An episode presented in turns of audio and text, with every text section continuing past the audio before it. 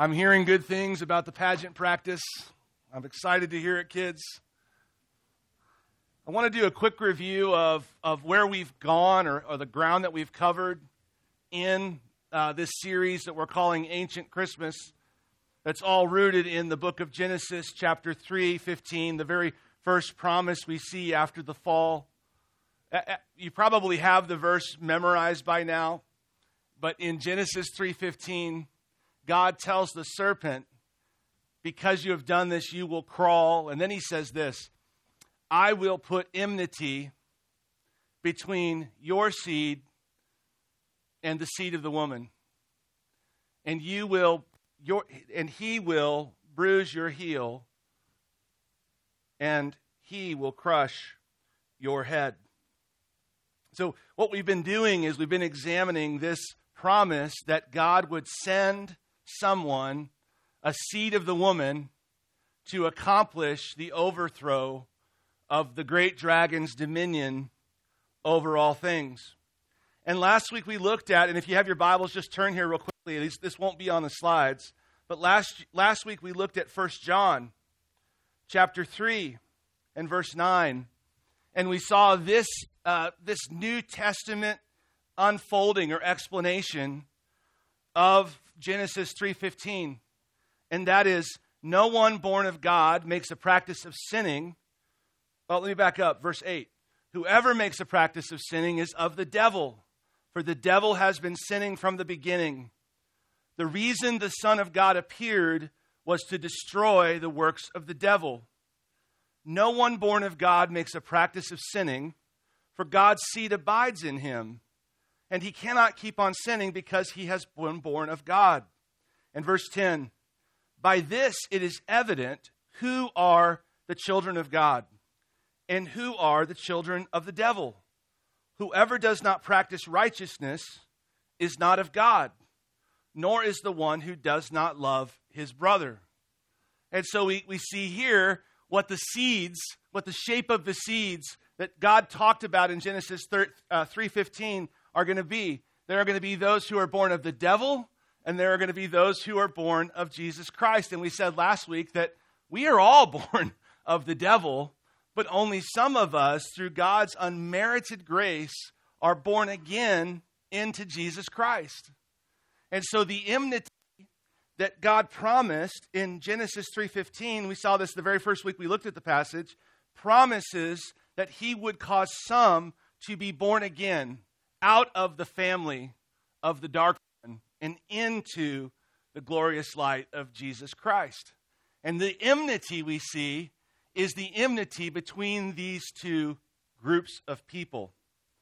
And then we said that Jesus repeatedly says in his Gospels, he just wants it clearly known the world will hate you because of me.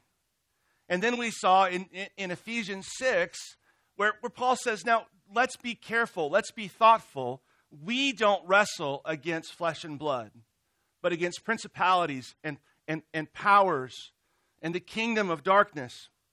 And then I said, well, so what's the what's the basic strategy? How do we how do we move forward? And, and we're going to look a lot at that today in in Revelation 12. But then I took you to 2 Timothy chapter 2.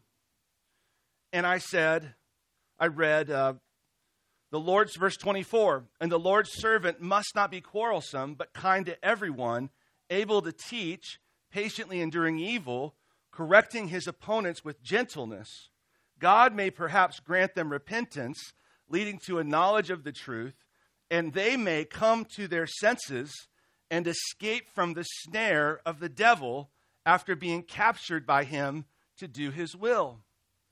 And something very interesting happened as I uh, started explaining that, I said, our, our war is, uh, God, the world's going to hate us, but we shouldn't hate the world. And then I, I said, we should hate those who have been ensnared. And I, I meant to say, we should hate the one who has ensnared, right? That, I caught that uh, uh, yesterday. Someone who actually is ensnared by the devil told me that. And they told me that because I think this is the trap, right? The trap, the, the great accuser of the brothers. But they were right. I, I misspoke. The, the, the, idea is, is that yes, the, the world will accuse, they will fight, they will hurl insults. We do not wrestle that way. We are patient and kind. And so, right now, right now, in this very church, we're experiencing a battle. That's incredible to me. You know, they always say, don't pray for patience. You know, I'm kind of wondering, like, should I preach on spiritual warfare? It's, it's been an incredibly tumultuous and difficult week. And even right now, this battle is happening. This battle is taking place. Even right now. It's incredible to me. So we've got to lean in and say, okay, okay, this battle is not against flesh and blood. This battle isn't even about me. This battle is about the Lord Jesus Christ. This battle is about the great Satan, the serpent. And so now, if you would, turn in your Bibles to the book of Revelation, chapter 12. Revelation chapter 12, verse 1 through 5. And a great sign appeared in heaven a woman clothed with the sun and with the moon under her feet, and on her head a crown of 12 stars. She was pregnant and was crying out in birth pains and the agony of giving birth. And another sign appeared in heaven Behold, a great red dragon with seven heads and ten horns, and on his heads seven diadems. His tail swept down a third of the stars of heaven and cast them to the earth. And the dragon stood before the woman who was about to give birth, so that when she bore her child, he might devour it. She gave birth to a male child, one who is to rule all the nations with a rod of iron.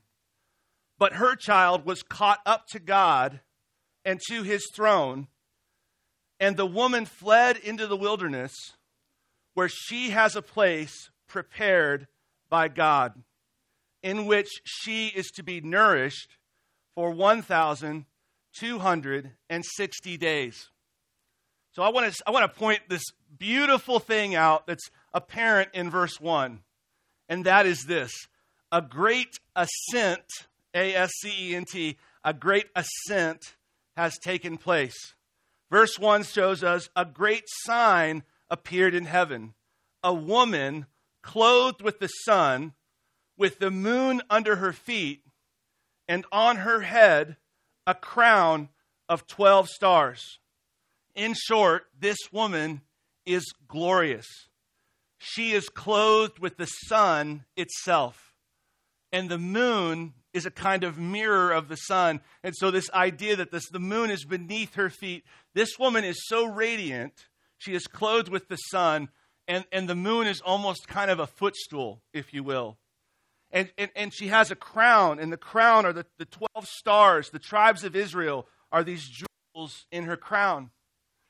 So this woman presented in Revelation 12:1 is the church. This is the this is the Old Testament people of God who were brought through thousands of years of difficulty to get to the point where they could deliver Jesus Christ into the world. And this is a great ascent. Like this is this is a huge promotion. In the video game world, this is like massive leveling up. This is cheat code leveling up. Like this is this is not just I'm slightly better. This is I'm profoundly better. This woman appeared here is not like the woman we see in the Old Testament. Starting all the way back with the woman we see in Genesis 3:15, that woman is not radiant. That woman is not glorious. That woman is deceived and broken and naked and ashamed. She's not clothed with the sun. She's, she is not in a good state at all. And I just want to walk you through a kind of biblical theology of the various types of women that are re- represented as the church in the Old Testament. And I want to be super clear this is not, uh, the Bible chooses to represent the, the, the church as a bride wife. And so I'm going to walk you through like a biblical theology of the women that we see in the Old Testament. But this is most uh, certainly not anti woman. This is the representative of all of us. And, and you're going to see that this isn't a woman thing, this is an all of us thing. But, but there is this biblical theology, this shape of, of what a woman, of, of what God's people, fashioned as a woman, appear to be over and over and again. And you see the deceived woman. You know, she is not dressed in glory. She's not really even dressed. She's deceived by her appetites. She's been deceived by the devil. And then you see the low faith pragmatist woman. I'm just going to jump through a, a few of them. You see Sarah Sarah is the woman of the promise. Sarah is the woman of the promise of Eve, right? She's, the, she's sort of the next high point on this mountain range of biblical theology. And you've got Sarah, who's supposed to be the mother of the chosen one. But Sarah's not, she ain't the bride. Like, she's not as glorious as this woman. Sarah's actually got super low faith, and she actually, basically, if it was left to her, would have ruined the whole thing, right? She's a, what I call a low faith pragmatist. Rather than trust God with his promise, she knows that, she's, that Abraham's supposed to be the father of, a, of, of the nations. She can't have children. And so she's like, here, take Hagar.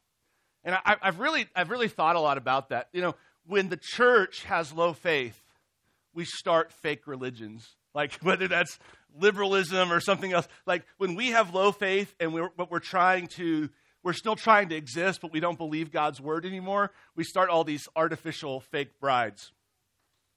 And then you've got the, um, the dignity over dependency kind of lady. Um, I think it, it, this, this is very interesting. There's a story in 2 Samuel 6. The ark of the Lord is returned. And David, if you remember, is so overjoyed that he starts dancing. And, and he comes all the way down to his linen ephod and he's dancing in joy of the Lord. And then his wife, Michal, sees him and despises him and essentially criticizes David for being so uh, buoyant and joyful and unkinglike. And, and, and you see that level of that, that level of faith or that cynicism all throughout the Old Testament. You see these people kind of like the, the option is I could believe God and trust God, but instead I'm going to trust in my designs. I'm going to trust in my power. And so if you ever read through 1st and 2nd Chronicles, 1st and 2nd Kings, keep at it. You can do it, first of all. There's like a few places where Bible reading plans go to die, and, and uh, sometimes that's one of them. But if you ever read through that, one of the things you'll see is, is that these kings, they could have just trusted God, but instead they keep forming alliances with other people. And so you've got this, this vision of the, the Old Testament church that's this, uh, I prefer to be political and dignified over dependent and worshipful.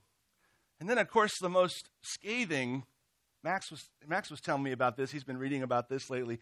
The most scathing picture of the church in the New Testament or the Old Testament is just the harlot.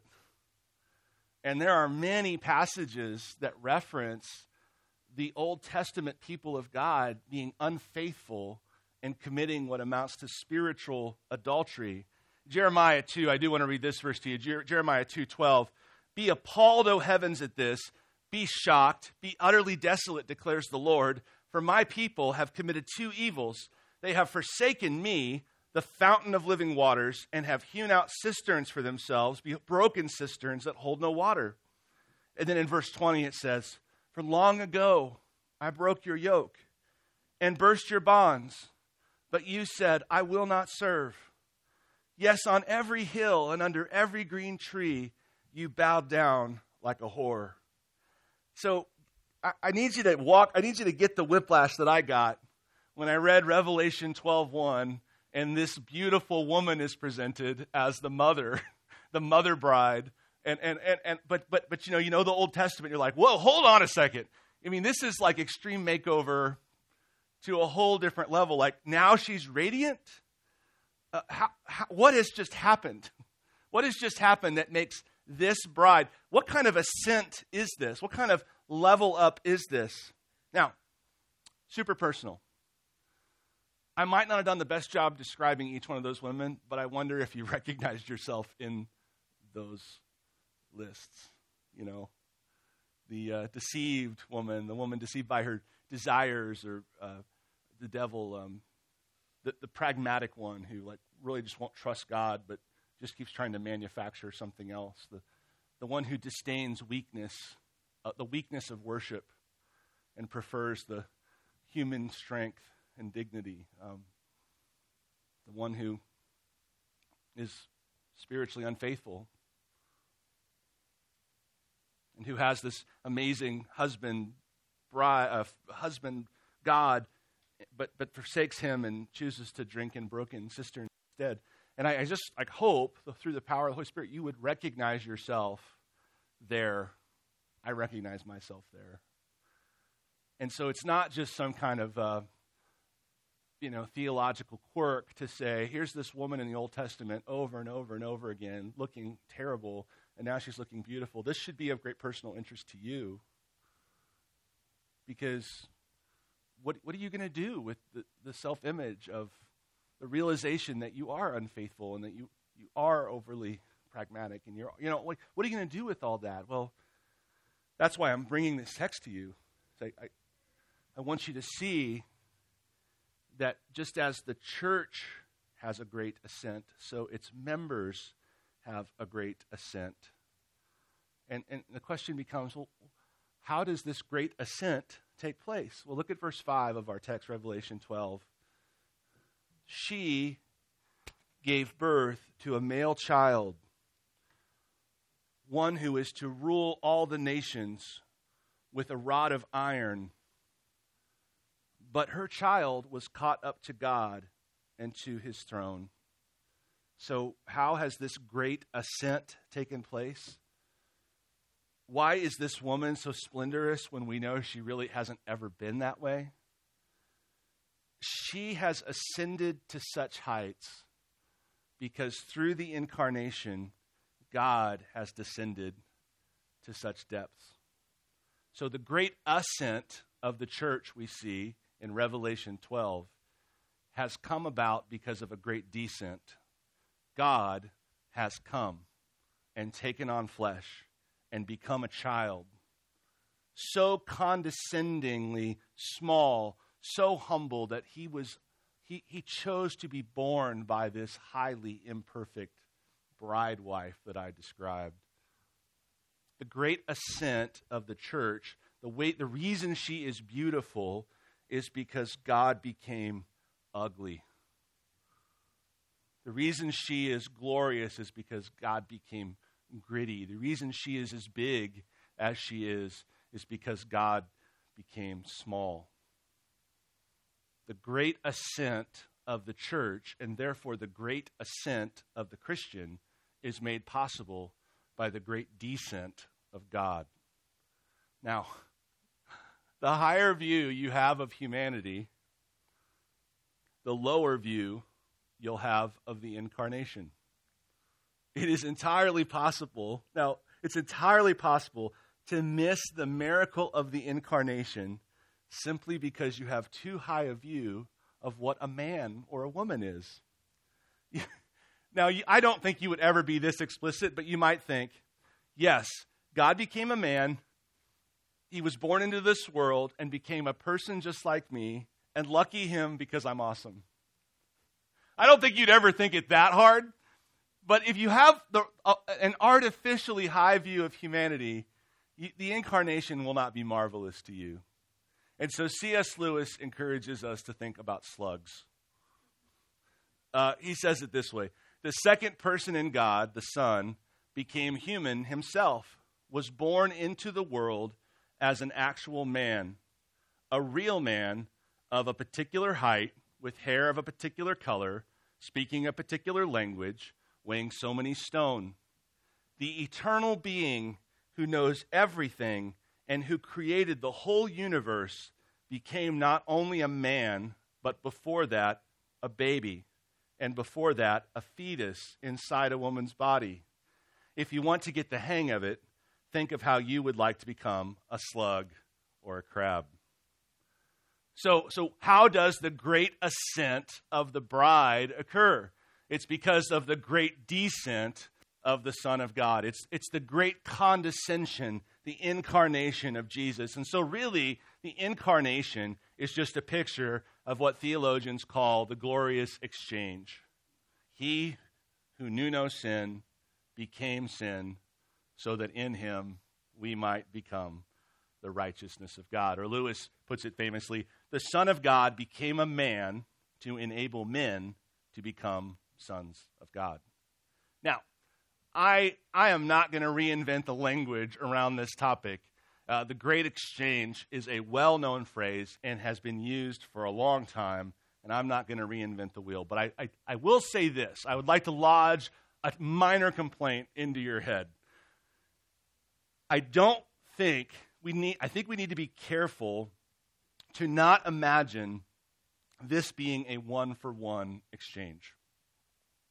This isn't a kind of teeter totter situation where if Jesus is just slightly heavier than us, here, lock in me, like get back to the playground here. Okay, we're on the teeter totter. This isn't a teeter totter situation where because Jesus, Jesus is slightly heavier than us, and as long as he is low, we can stay high. That's I don't want the great exchange to mean that because that's not what it means. Here's what I think I would like you to think about. Jesus is of much, much, much greater weight than us, so that when he plummets to earth into our situation, into our humanity, he doesn't just lift us, he launches us into a new orbit, into a new state of being. The great exchange is not Jesus' goodness in exchange for our badness. It is the eternal weight of glory come to earth, throwing up his chosen ones into the heavens as we see the church in Revelation chapter 12, verse 1. And if you need this in bridal imagery, Ephesians 5, 6, 26 and 27 is there for you. He gave himself up for her that he might sanctify her, having cleansed her by the washing with the word, so that he might present the church to himself in splendor, without spot or wrinkle or any such thing, that she might be holy and without blemish. And so this is great news for the church, but this is great news for you. Because if you recognize yourself in any of those lists of Old Testament unfaithfulness, then rejoice. Jesus has come. And he plummets down onto his side of the teeter totter. It is not a one for one exchange and he launches you up into glory and splendor and holiness, and you are there. And you're just there, right? Uh, Jude would say it this way in verse 24 He is able to keep you from stumbling and to present you blameless before the presence of His glory with great joy. And that's what we see this woman as in verse 1 presented with great joy in splendor, blameless, because God has come. Now, practically, that's amazing and beautiful. But I have some bad news for you. I think it's good news, but it feels bad. It is so common for God to deliver his people out of bondage and in to battle it is so common for God to save his people and then send them into a struggle. We have been lifted, we have been launched. We're part of this beautiful woman we see in Revelation 12:1. But there is an enemy. There is an enemy. And all I can say, like, just real quickly, uh, one thing I would want to say is I'm so glad that I fight this fight as one who is blameless before Him and not broken. Like, if I have to fight the fight, I'm so glad I'm fighting it with His favor. And I am fighting it with His favor. I am.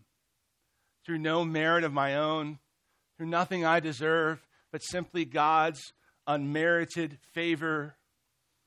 We are brought out of spiritual bondage and into a battle. That's the unfortunate reality. I don't think it's unfortunate because God did it. I want to be careful. It feels unfortunate, but this is where we are. We are the launched woman in space, glorious, clothed with the sun, the moon on our feet, and we've also got a dragon trying to eat us.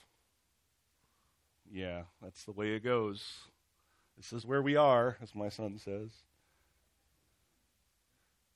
Without question, without question, the best state motto of any state in the United States is Kansas.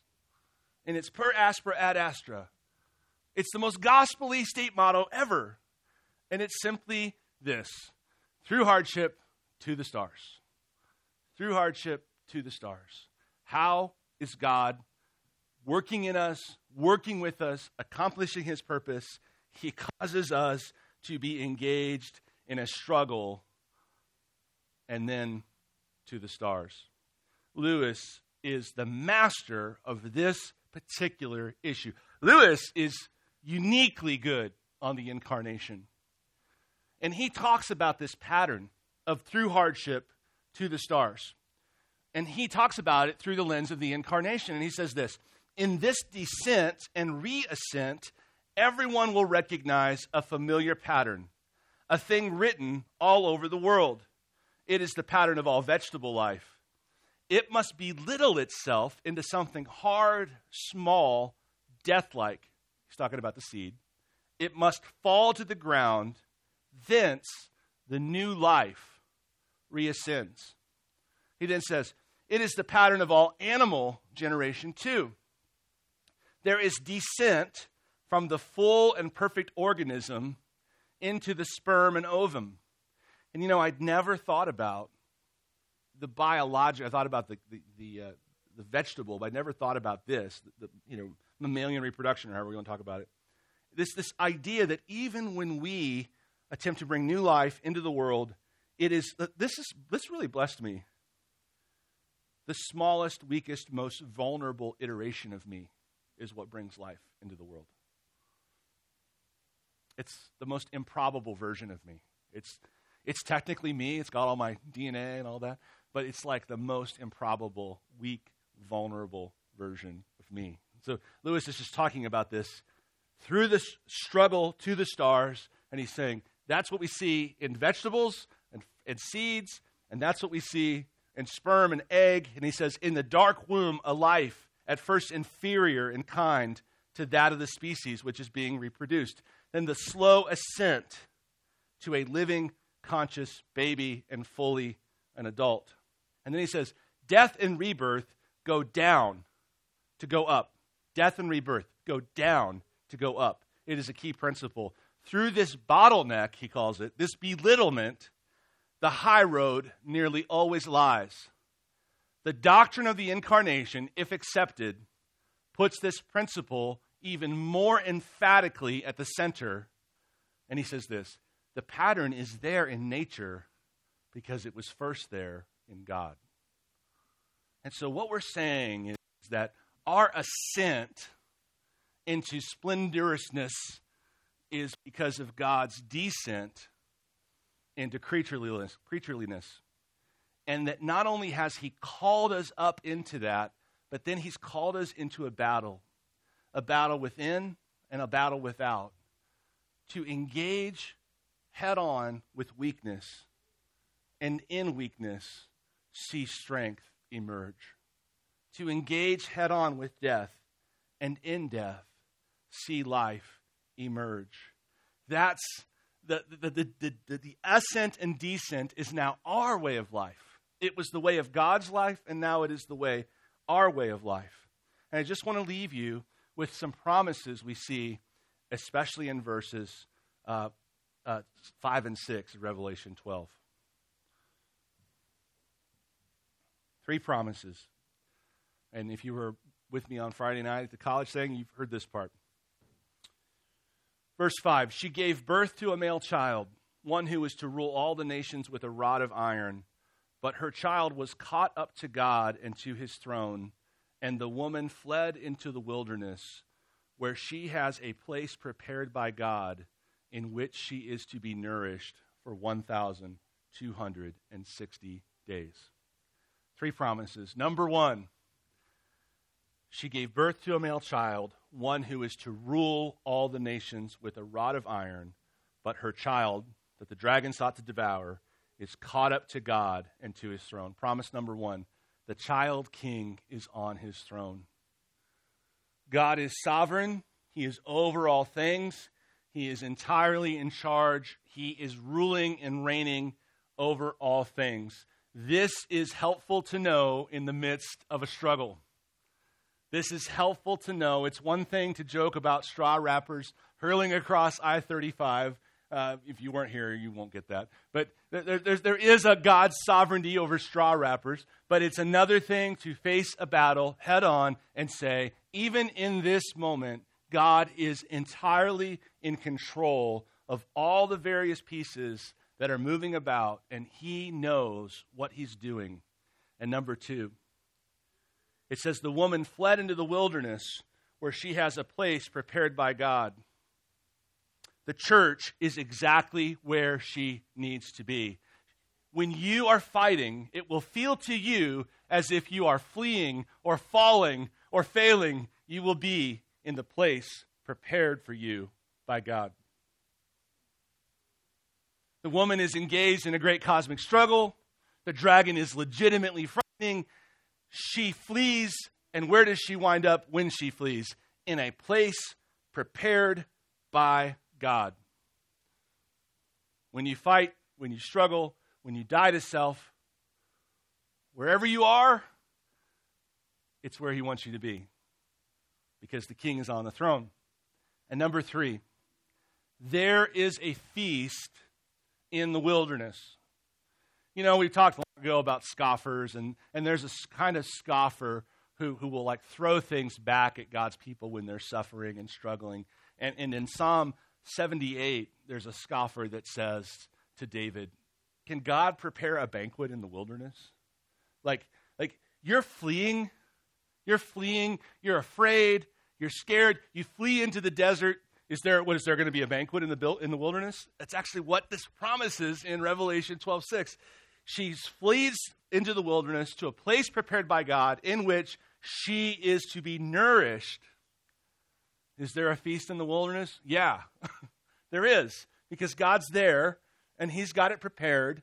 And in, even in this most improbable place of suffering and hardship, God will nourish His people, God will nourish His church, and take care of them. So, when I am facing a battle head on and I'm worried about all the varied consequences, I need to be reminding myself of three things. Well, four things. Because I am bought in Christ, I am not the haggard sinner that I really ought to be considered. But I am made righteous in Jesus, and as such, He regards me in a way that is completely wonderful and unfair. Second thing, his sovereignty is for me because He is for me. He's entirely in charge of everything.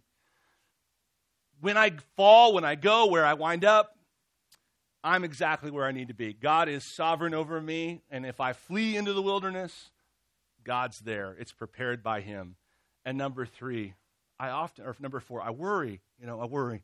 Like if this happens, then this happens, and if that happens, then this happens. And if I take this stand, then that's going to cost me here. I'm going to fall here. I'm going to lose this, and I'm going to gain this. All it's just done with all of that crazy calculation. If I wind up in the wilderness, there'll be a feast there for me. I won't simply survive. I will thrive. I will be nourished. Wherever God takes me, He will nourish me. So we do have a battle to fight. Wish we didn't. But this battle has already been secured by our Savior. We're fighting this battle so that we can be more like Him and know Him better.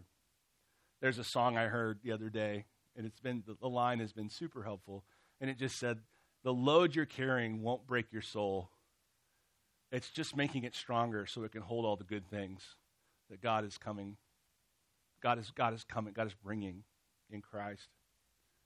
This pattern of descent and ascent is the pattern of God. And I want to end with a poem that I, I have uh, posted on my wall right in front of my desk. Super simple, but it has this pattern in it light after darkness, gain after loss, strength after weakness, crown after cross, sweet after bitter, hope after fears, home after wandering, praise after tears, sheaves after sowing, sun after rain, sight after mystery, peace after pain, joy after sorrow, calm after blast, rest after weariness, sweet rest at last. Let me pray. Lord God, we praise your name that we are betrothed, loved, we belong, we are yours, and that all things are your ours in you. And so as we understand that we are in some respects still caught up in this enmity which God himself promised as a blessing in Genesis 3:15 God let us lean heavily on these promises. You're on your throne. We will be where we need to be. And where we are you will prepare a feast before us for us even in the presence of our enemies. In Jesus mighty name we pray. Amen